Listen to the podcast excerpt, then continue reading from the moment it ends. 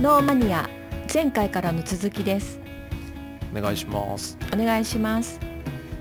えー今シーズンはモルジブの農業ですね、えーはい。のお話をしてて前回はモルジブで農業できるのかっていう話をしたした時にまあはい。相当厳しいですよと。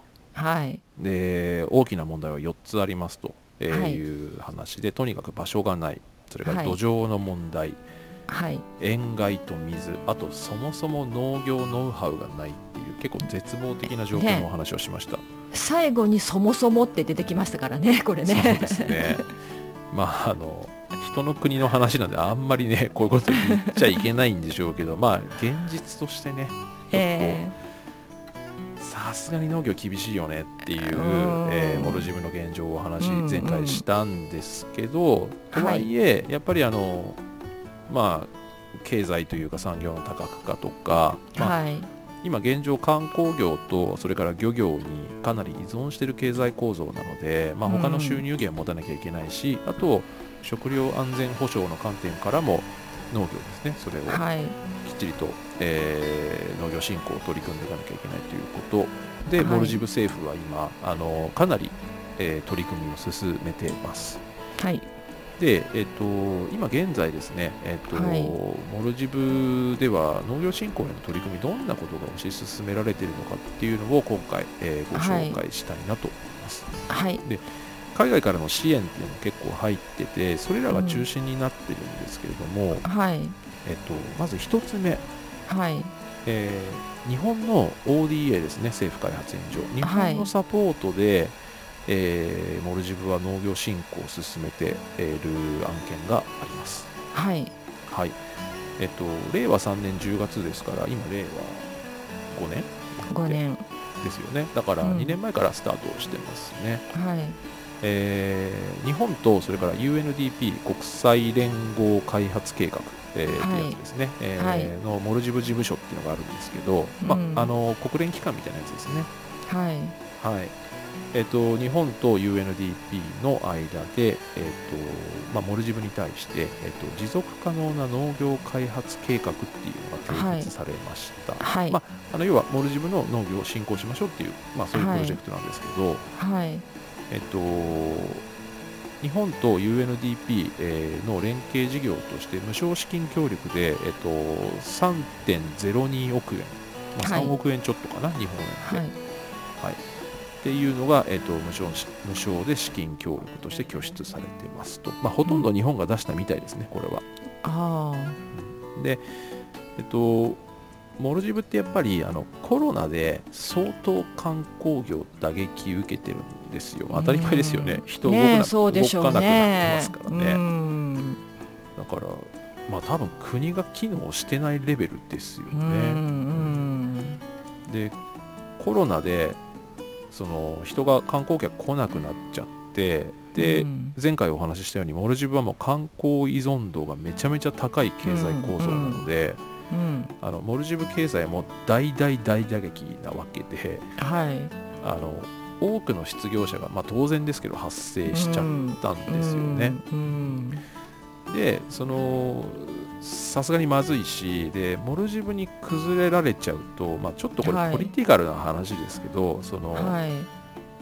えっと、今の大統領はそうでもないんですけどそれまでの大統領とかってやっぱりあの中国依存がかなり強かったんですよ、はい。モルジブって。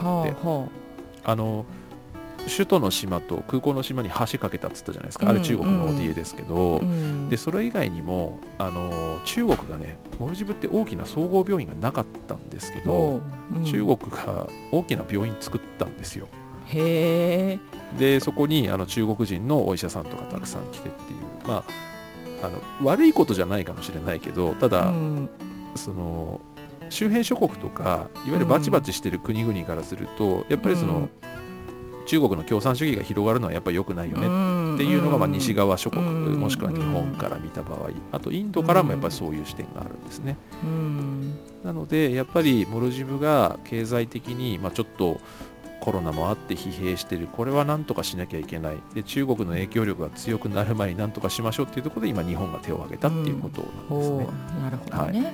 うん。で観光業にめちゃめちゃ依存している経済構造をなんとかしなきゃいけないで経済を多角化しなきゃいけないっていうそういう視点で農業振興支援を、うん。えー日本と UNDP の、えー連携事業として今行っているところです。で具体的に何をやるかっていうと、うん。えっと、農業従事者に対する栽培指導、まあ、農業のノウハウですね。それを、はい。あのきちんと教えていきましょう。あとは、うんえっと、モルジブで、まあ、農業していろんな作物を作ったらそれを販売する販路開拓ですね。それもうん。支援しましょう、うん。あとは農業振興のための、まあ、なんか研究所というものをモルジブに作るそうです。研究機関、まあ、行政機関みたいなものでしょうね。うん。それを、えー作りましょうということで、えーごめんなさい、ちょっとあのこの収録時点でこの研究所なるものが作られているかどうかまではちょっとわからなかったんですけれども、はい。あの内容としてはこういうものを今やっているそうです。うん。うん。なので、モルジブ支援というか、そのモルジブの経済を、えっとまあ、復興させるためのイニシアチブを、まあ、日本というか西側というかね、はい。そこら辺が取りたいなというそういう思惑もあってのことかと思います、これは。うん。うんで今あのこのポリティカルなね、あのーはい日本政府が絡んでる話をしましたけど今度はあの、えー民間の話をしたいなと思います。はい、はいえっ、とブルーテック企業による海上都市と水上農業というお話です。ブルーテック企業って聞き慣れないですよね。聞き慣れないですねですよね。全然聞き慣れないですねはい、あんまりメジャーな言葉じゃないかもしれないですね、これ。はいあのブルーテック企業というのは、まあ、企業会社ですね。はい。ブルーテック企業っていうのはですね、まあ、海を守って海洋資源を守りながら、社会経済を持続的に発展させる先端技術を持った企業。まああのなんでしょうね。こうベンチャー的な感じなんと言ったらいいのかなこれは。う。んうん。あの先端技術、まあ、あの最先端の技術を持っててでいろんなビジネスをするんですけど、はい。あのそれだけじゃなくてあの海洋資源とかその環境配慮的な活動も同時にしていきましょう、そういったところに配慮しつつビジネスを起こしていきますよっていう企業なんですよ、でそれ特に海に特化してる企業ですね、うんうん。まあ、なんかものすごくこれあの西洋っぽいっていうかヨーロッパっぽいんですよああそうなんですか。SDGs 的な発想とそでいういますすか、ね。もうはい。今時今時のって感じですよね。今時ですよ。本当今時うんですね、うん。でこれもうやってることがかなりあのすごくてそのはい。先端技術を駆使して、あのはい。海上都市海の上の都市ですね。それを作って、であの気候変動とか海面上昇ってあるじゃないですか。海にはい。あの海面が上がっちゃって温暖化とかで海面上がって国が水没しちゃうみたいなそういうありますよね。そういう話が、うんうん。でもそういう気候変動とか海面上昇の問題とかにアプローチしつつ持続可能な沿岸都市などの課題を解決していくことにまあフォーカスしていく、まあ、か海に関わる環境問題に、えーフォーカスしている企業ということですね。うんでゴミ問題とか、えー、と食料とかエネルギー確保とかあのそこら辺もその海上都市を作ったら全部その中で完結する仕組みを作ろうとしてるんですよね。全部循環させるんです。おー。だから SF みたいな。SF ですね近未来的なね。はい。ねでその海上彼らが作る構想している海上都市、えー海上都市ですね。海の上の都市っていうのはあのまあ、さっきお話ししたようにゴミ問題とか食料とかエネルギーとか全部その都市の中だけで循環できるようになってるんですけど、うん。あの風力発電とか太陽光発電っていう、まあ、いわゆるエコと呼ばれる、えっと、発電設備とかも整備しつつあの波とか潮の流れとかも利用して発電するっていう仕組みを作ろうとしてるらしくて、うん。まあ、なんか海の力を利用して、はい。えー都市を形成し都市を運営していくっていうことらしいんですよね。で飲料水は雨水をろ過して使うと、はい。そんな都合よく雨水集まるのかなって気もしますけど、まあ、うんとりあえず雨水を使うと。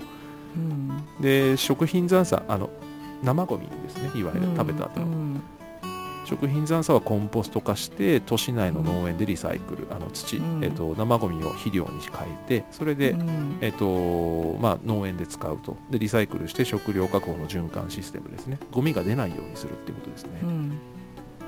で、まあ、循環させることで自給自足の都市を救って、まあ、世界のエネルギー不足とか食料確保の問題とかに直面している人々を、まあ、サポートできるようなそういう計画だそうですねこれはで今お話ししたこのブルーテック企業が、えーまあ、構想している海上都市っていうのをモルジブに作ろうっていうのがあるんですよ。うん。モルジブフローティングシティ計画っていうんですけど、これ、オランダのですね、えっと、建築事務所、えっと、ウォータースタジオっていうところがあって、で、あと、デベロッそのウォータースタジオとあとデベロッパーでダッチドックランドっていうところがあるんですよ。別にこんなの覚えなくていいんですけど、はい。あの、まあ、要はオランダのね、えっと、会社が、えっと、モルジブに水上都市を作りましょうっていう都市計画があるんで、うん。でしかもこれ首都のマーレから船で10分程度の場所に計画されてるんですよ。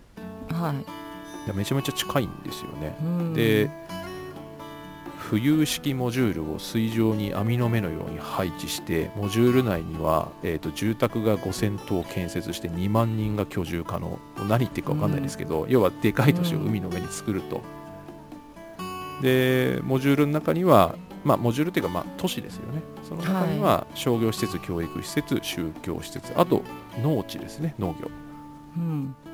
えー農地も建設される予定なんで、えっと、要はこの話って要はそのモルジブに水上都市海上都市を作って、まあはいそこに農地作っちゃいましょうっていう話なんですよ。要するに土地を作ろうってことですよね。そうですね。面積を増やそうっていう。はい。ですね。うん。ただまあ浮遊式モジュールって言ってるんでそのいわゆる埋め立てとかじゃなくてうん。海の上に浮いてるイメージですねこれはよそではまだしたことないんですよねもちろん。らしい初めてモルディブでちょっと実験的というか、そうでやってみようはいっていう、うーんただこれかなり近い将来の話として計画されててうん。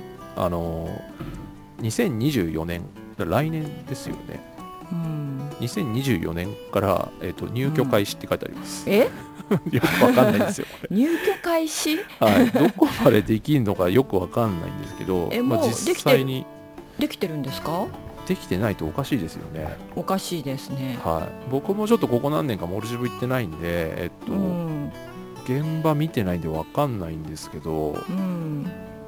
でまああのとりあえずその水上都市を作りその都市の中にその住宅地とか商業地とか農地とかを作るって話なんですけど、うんうん。その先の計画としてはあのそのいわゆる水上というか浮遊式モジュールにモジュールの中にその農地専用のモジュールも作ると。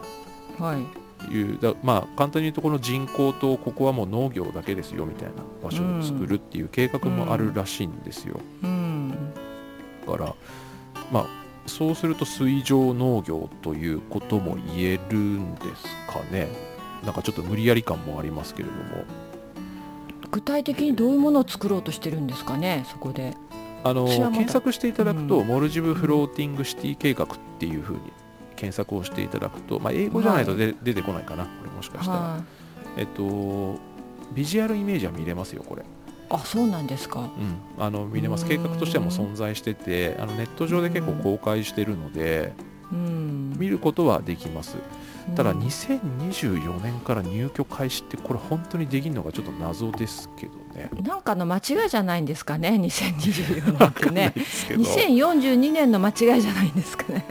あのもしかしたらこれ結局これって不動産ビジネスだと思うんですよ、はい。だからあの先行して土地を販売してで、うん。それがイコール投資先行投資になってその資金を使ってどんどんあの、うん。まあ、都市計画というかそこら辺が進んでいく可能性もまあありますよね。うん。でまあこれ表現が正しいか分かんないですけど、まあ、人の住む土地がまあモルジブってないじゃないですか、はいはい。で農地もないじゃないですか、はい。じゃあじゃあ海の上に作ろうよみたいなそういう発想っぽいですよねこれって。で食料は自給自足したいけど土地がないから海の上に農地も作っちゃおうみたいなそういうことだと思うんですよね。うんでまあ、繰り返しですけど2024年から入居を開始して2027年には都市全体が完成するんではなかろうかという計画が存在します、はい。だから本当にできるのか分かんないですけどできたら見てみたいですよねこれ。もう大騒ぎですよねせそれニュースでね、うん。世界のニュースで。ね。うん。まああのモルジブのねあのまあ計画モルジブ資本の計画ではなくてオランダの計画なので、まあ、ちょっと外地ということにはなりますね、うん。で今オランダの、えー会社の計画をお話ししましたけど全然ちょっとモルジブとは関係ないんですけどあの、うん。アメリカのブルーテック企業も、えっと、今韓国のプサンで、えっと、同じような水上都市計画はやってる、おー進めてるみたいですオセアニックス計画っていうのがあるんですけど、うんまあ、そういうものも存在してるみたいですね。うん、これからはもう水上都市の時代になるかもってことなんですかね。埋め立て地とかではなくて。埋め立てっていうことはあのまあ多分環境破壊というか海洋資源の破壊につながるっていう発想がおそらくあるんじゃないかと思うんですよ。うんうん。で一方で、えっとこの浮遊式モジュールっていう、えーうん。ものを使った水上都市計画、まあ、いわゆるブルーテック企業の海上都市計画っていうのは、えーまあ、海洋資源を破壊するには至らない浮いてるからだよみたいな、うんそういう発想みたいですね。でも浮いてるって言っても柱は刺さってるんですよね。わかんないんですよね、そえこが。浮いてるってどういうことですか？船みたいに浮いてるっていう。ことうん。え？僕もそこはね、ー、ちょっとわからないですね、うん。仕計画書とか見るると多分書いてあると思うんですけど動いたらダメなはずじゃないですか、普通に考はいえると、はいはいだからやっぱ固定する、まあ、柱なのか怒りのようなものなのかわかんないですけどそういうのは絶対ありますよねきっうと。んあとまあ そもそも海の上にその何かを巨大なものを浮浮かせるって時点で環境に影響ないわけねえだろうって思いますけどね、ねえそれちょっと危ないですよね。ちょっとまあ地震が起きたり、ね、すぐ私たち地震心配しますけど日本人。まあ、あと津波とかねそういうのもありますよね。ね津波とか台風とか。はい。ねえ大丈夫なんですかね。これあ地元の方たちは受け入れてるんですか？どうなんでしょうね。でともか食料自給率とかが上がるってことはモルジブにとっては悪いことではないと思うんですよ、でもだいぶかかりますよねこれ。でもねと思いますね。できたってね。あともう一つは、うん。おそらくですけどモルジブの現在の島とか現在のえっとまあ住宅地を潰してっていう話ではないと思うんですね、はいあ新たにその何もない海、まあ、何もないは言い過ぎですけど例えばその、土地がない海の上に作るっていうことだと思うので、うん。あのモルジブの人たちの、えっと、生活を何か犠牲にしてっていうことではないんじゃないかと予測はしてます。まあだからって全員賛成かどうかはね。カツオが取れなくなるねカツオが取れなくなるかもしれないとかありますよね、きっと。それは絶対ありますよね、はい、うんありそうだと思います、そこは。へえでもすごいなんかうでも発想がやっぱ SF ですよね。ねなんかつ月に住むみたいな極端な話 そうですね。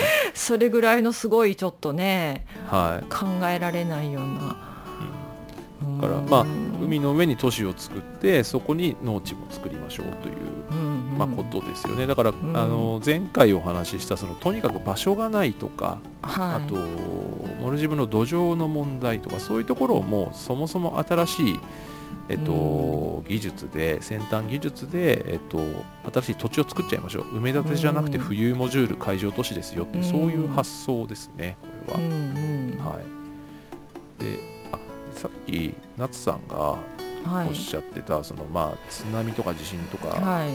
あとはそのななんでしょうね台風的なものとか、はいはい。インド洋だとサイクロンって言いますけど、はあのちょっと余談ですけどねい実は、はモルジブってあのサイクロンの通り道から結構外れること多いんですよ。いうん。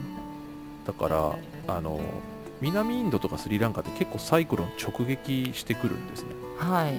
だから結構甚大な被害本当にあの犠牲者の方が100人、うん。200人規模で毎年出るレベルなんですけど、うんうん。モルジブって、まあ、もちろんモルジブに来るサイクロンもあるんですけどうん。意外とちょっとずれたりするんですよサイクロンうの通り道んうん。が。だからあのインド洋周りでは比較的海は穏やかな方です。うん。まあそういう安全性もね考慮してという計画だとは思うんですけどそうですね。ねえ、まあでもそれにしては全ぜ部突拍子ないですよね。でも絶対安全とは言い切れないですよね。そうですね。まあそう思います。ねまあこの計画がねどこまで進むのかちょっと楽しみではありますね。えこれは。うんでそっか。はい。まああの今2つおはお話ししましたね。えっと日本の ODA ですね。まあこれは今はい現在進行中。それから今のブルーテック企業におけるブルーテック企業による海上投資ですね。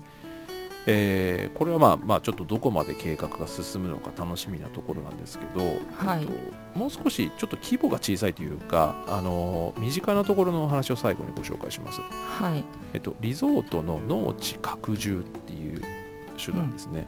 はいはい、これ実はちょっと僕もお仕事で少し関わってるところなんで本当手前味噌な話で申し訳ないんですけれども、はいはい。どうぞどうぞ。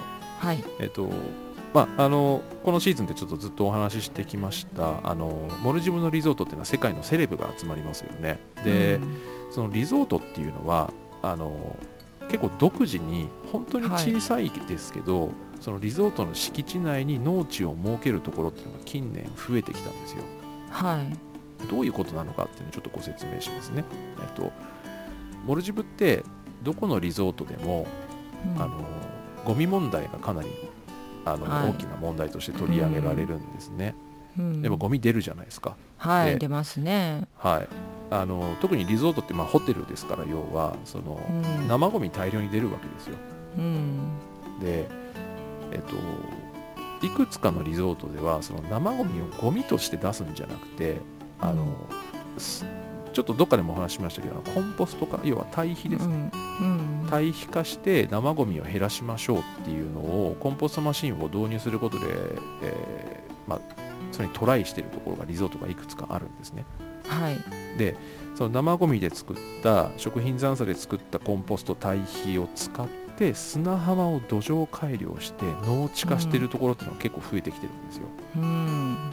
でリゾそのコンポストマシンを入れてるところはそのリゾートのバックヤードで小規模農園を作っててで、露地野菜とかハーブとか、まあ、少ないながらも栽培をしてるんですよ。うん。で、えっと、本当にだから小規模ですけどとにかくちょっとでもいいからちょっとずつでも、あの農地を作っていきましょうという取り組みをしてるってことですね。うん。リゾート単位で。うん。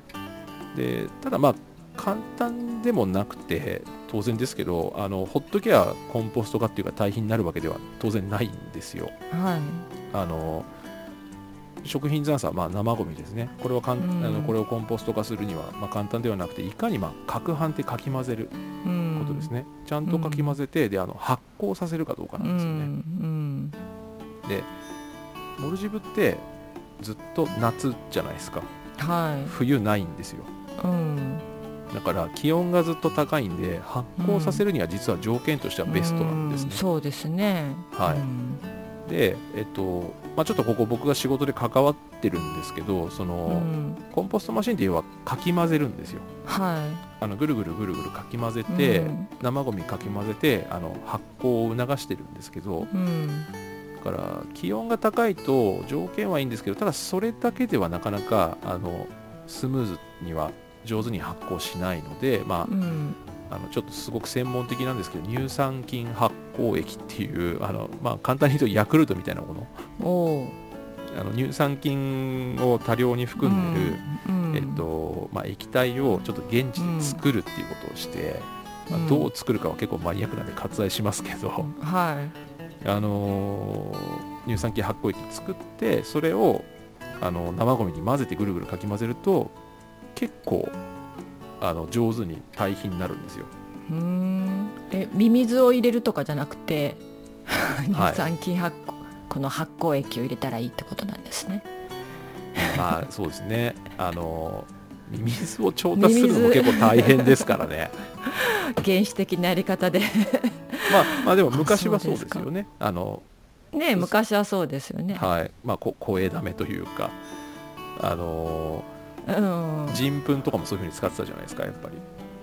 発酵させて、うんうん。あのまあ要するにこういよりよく発酵を進ませるために乳酸菌を使う。そうですね。発酵を促す機材っていう言い方を僕らよくしますけど、あのすうん。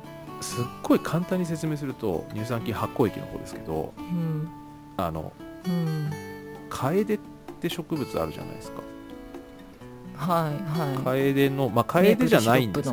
そうですそうです。まあカエデじゃないんですけど、うん。カエデみたいな植物がモルジブにあってでその葉っぱを大量に取ってくるんですよ、でその葉っぱを大量に取ってきた葉っぱを、えー、とポリバケツの中にぎゅうぎゅうに詰めて、でぐるぐるかき回せるんですよ、水足して。海水じゃなくて真水ですよ、でそうするとあの、はい。モルジブずっと気温高いんでぐるぐるかき混ぜていくとだんだはい。んなんか白い液体になるんですよ、要はおー腐るか発酵するかの違いなんですけど。はいはい。でそれでカエデじゃないとダメなんですか？えっとね、厳密にはカエデじゃないみたいですあの葉っぱはモルジブにあるものは。あ、カエデとは違うらしいんですけど。でもその葉っぱじゃないとダメなんですね。いろいろ試したけどそれじゃないとダメっぽいですね。はあ。はい。うーんであの腐るとやっぱ臭いんですけどちゃんと発酵するとそんなに変な匂いしないので、まあ、うん。そうすると発酵させると白い乳酸菌発酵液っぽい液体になるんですね。うん。でうん。そのできた乳酸菌発酵液まがいを、えー生ゴミの、うん。生生ゴミと一緒にコンポストマシンの中に入れてぐるぐるかき回すと,、えー、と結構発酵も早く均一に発酵してくれるので、まああのー対比としては、まあ、日本の基準だと別にそんな質がいいものじゃないと思うんですけど、まあ、でもそんなに悪くないものはできるっていう感じですね。うーんはいその過程上のどころどの部分にその篠田さんのお仕事っていうのは絡んでるんですか？実はですね、えっとそのはいコンポストマシーンですね、えっと生ゴミを入れる、はい。えー生ゴミを入れてかけ半するっていうコンポストマシーンを、えっと日本から持ってってます。そのマシーンを持っていくそうですね。あまあ、ただ持っていくだけで終わりで、ああ。のうん。メンテナンスとかはもうあの地元の会社で、えっと、インドとかスリランカの、えっと、部品メーカーさんと取引契約してもらってっていう形にしてるんで、うん。特にあの持っていく以外のことは何もないんですけど、うん。まあ、なんかねモルジブがそうやって農地とか作るう作りたいって頑張ってるんで、まあ、お手伝いできればそれでいいかなと思ってそれをやってますね。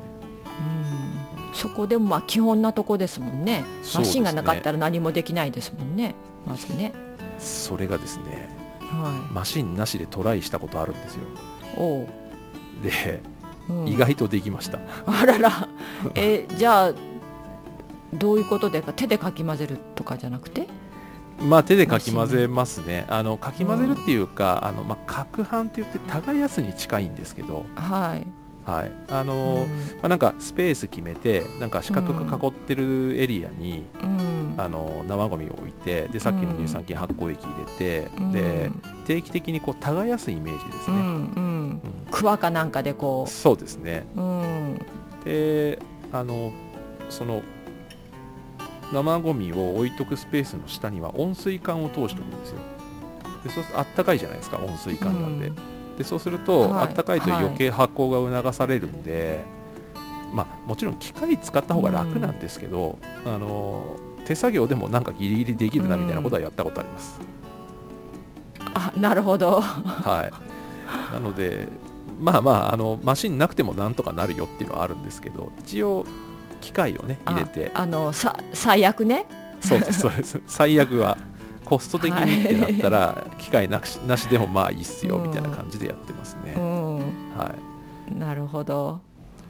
なのでまあ本当にこの食品残渣生ゴミをコンポスト化するっていうそれで土壌改良して農地化するっていうのは本当に家庭菜園レベルなんで全然規模としては大きくないんですけど、はい。はい。あの、はい。まあ、あとそのコンポスト依存度が高いコンポストばっかりの土壌ってやっぱ決して高品質な土壌じゃないんですよ、まあ、ちょっと専門的な話なんですけどこれは、うん。うん。だからコンポストは要素であってメインの土壌としてはなかなか使えないのでちょっとまあ難しいんですけど、ただまああのーそれでもリゾート各リゾートがあの本当に狭い敷地の中であの農地をちょっとずつでも作って農作物をそ育てていくっていうのはかつてのモルジブではなかったことなんですよ。だからまずそこににスタートそこをスタートできたのは本当に意味のあることかなと思いますし、うんそうですね、はい。うんあとまあちょっとずつですけどこうやってノウハウが蓄積してって、まあ、あの例えば前回前々回とかにお話しした砂丘農業とかあと、はい。モルジブ全体の農業振興みたいなものにもねそのいい影響とか与えうんてくれればいいなとは思いながら今やってますねこれに関しては、らっきょうとか作ってくれたら面白いですよね。もし。ねこれはまだその土壌を作ってる段階なんですか？あもう収穫まで行ったことがある。あ、はい。もう例結構えばどういう何箇所かものをはい。今ハーブが多いですねやっぱり。あハーブ。ハーブとあと人参とか作ってたかな確か。うーんでもやっぱりなんかハーブのハーブってうん。お料理で結構使うじゃないですか、えええ特にあの西洋料理とかやっぱリゾートの人たちたくさん作るので、うん。ハーブのあの需要めちゃめちゃあるんですよ。ねえ。だからハーブも強そうですしね。そうですね。ねだからハーブたくさん作ってましたねあのこういうふうにねちょっともう実際にこれは実装して小規模ですけどやってることですね、うん。うんだから、まあ、なんかこういうねあのちょっとこう今取り組みの一つとしてねあの日本のはい。ODA とかブルーテック企業の会場としては全然規模違うんですけどいやーでもなんかこの SF よりはずっとなんかこう地に足がついた。まあそうですね、は方法ですよね。い、ですね。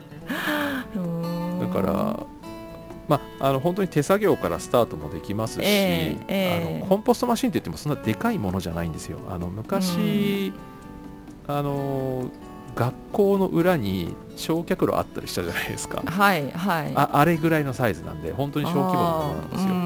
よあまり大きいのもね置けないですしあの敷地的にも。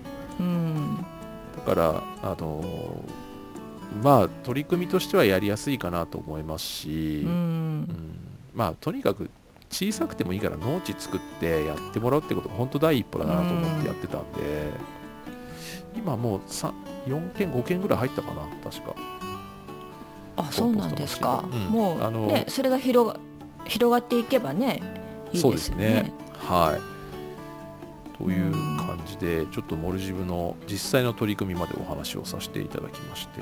おおー。はい。ではいあの今回ねちょっとモルジブの農業というお話をさせていただきましたけれども、はい。まあなんか遠いね南国リゾートっていう印象ですけど多分皆さんそのモルジブの農業事情とか今何やって今後どうしていくのかとか知らないことだいぶ多かったと思うんですけど夏さんもあの、はい。はい。もしだからあれですよ、はいモルジブのリゾートに観光で行かれた時にあのレストランで出てくる野菜はバックヤードで、うん。今のコンポストで栽培した野菜かもしれないですよ。もしかしたら。行く機会があればね。それは絶対そうじゃないですか？ハーブとか。そうですね。はい。でもはへえでもだいぶなんかイメージ変わりましたね今回。最初からお話聞いてて、うん。うん、だからやっぱリゾートのその青い海の透き通った海の上にね、はい。みんなが泳いでるっていうそういうリゾートのイメージが強かったんですけども最後に聞いた土のその肥料のお話でもそっちの方がちょっとインパクトが今ありました。ちなみにですねあのはい。実はモルジブあんまりみんな泳いでないです。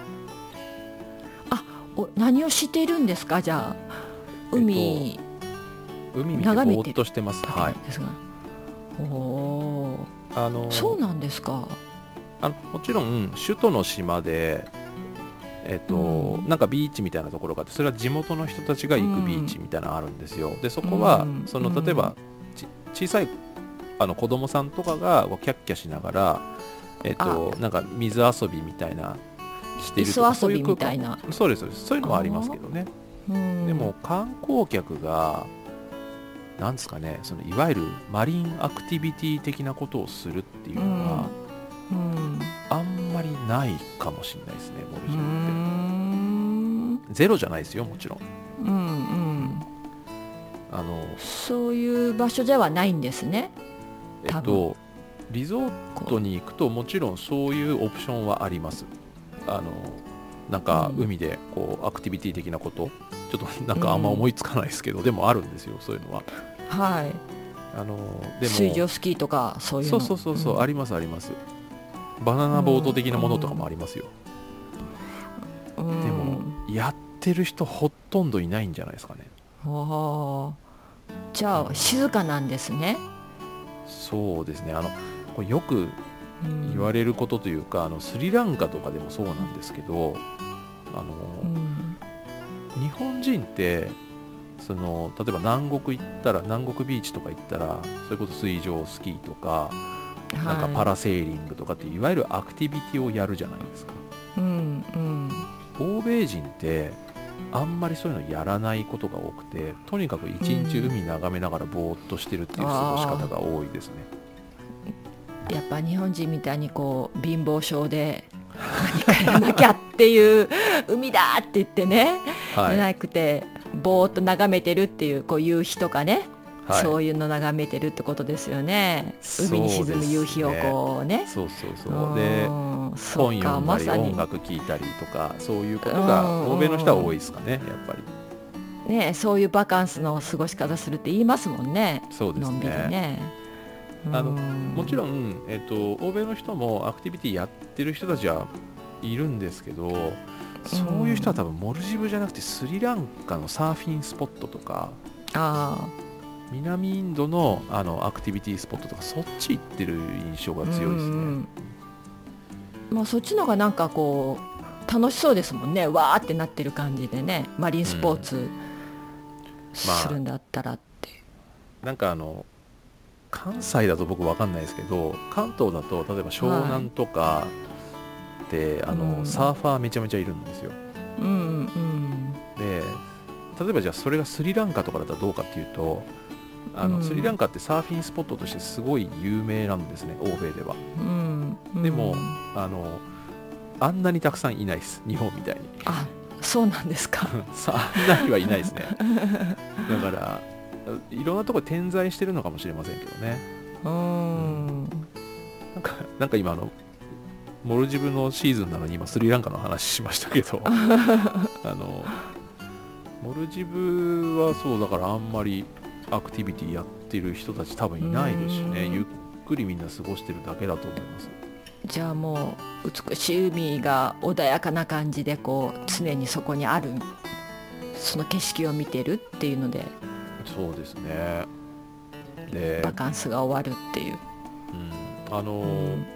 短い人でも1週間長いと多分1ヶ月とか皆さん滞在してるのでうん本当にただぼーっとしてるだけなんじゃないかなと思いますね。で1ヶ月とか滞在してる人はリゾートにね1ヶ月とか滞在してる人はたまに首都の島に行って、あのちょっと首都をながあの見学して、でまたリゾート戻るみたいなそういうはい。過ごし方してる人はよくいます、うんうんから、うん、なんか穏やかですよすごく。モルジうん。いいですね。ブぜひ夏さんも。はい。モルジブに。死ぬまでに1回ぐらいはね。ですね。そねえ。ちょっと水上都市気になりますね。ちょっとね。ねこれがねどうなるんでしょうかね、うん。ちょっとね、ちょっとチェックしときたいですね、はい、はい、2024年ね。どうなってるか、ですね、うんはい。なので今回はねえっとモルジブの農業のお話をさせていただきまして。はい。はい。あのーちょっとモルジブね遠い国ではあると思うんですけどあのーちょっとでもね近く感じてくれたらなと思いつつあのーはい。こんなテーマでお話をさせていただきましたんで、えー今回のシーズン17のモルジブの農業はこれでおしまいということではい。はい。えっ、とまた次のねテーマはちょっと別でまた配信させていただきます。そちらをお楽しみにしていただければなと思います。はい、えーノーマニアは、えー、と毎週金曜日に配信してます。えっ、と、Spotify、Apple、Amazon、Google 各種、えープラットフォームで配信してますし、あと、えっ、と、Twitter とかね、やってます。まあ今 X か、やってますし、あと、ナツさんの、えっ、と、シネマライブラリーってですね、えー、カラホリシネマライブラリーの方も、えーホームページですかね、あの概要欄とかにも貼ってありますし、X のアカウントもありますんで、えーぜひそちらもアアクセスしてみてください。ということで、えー以上、ノーマニアでした。ありがとうございました。ありがとうございました。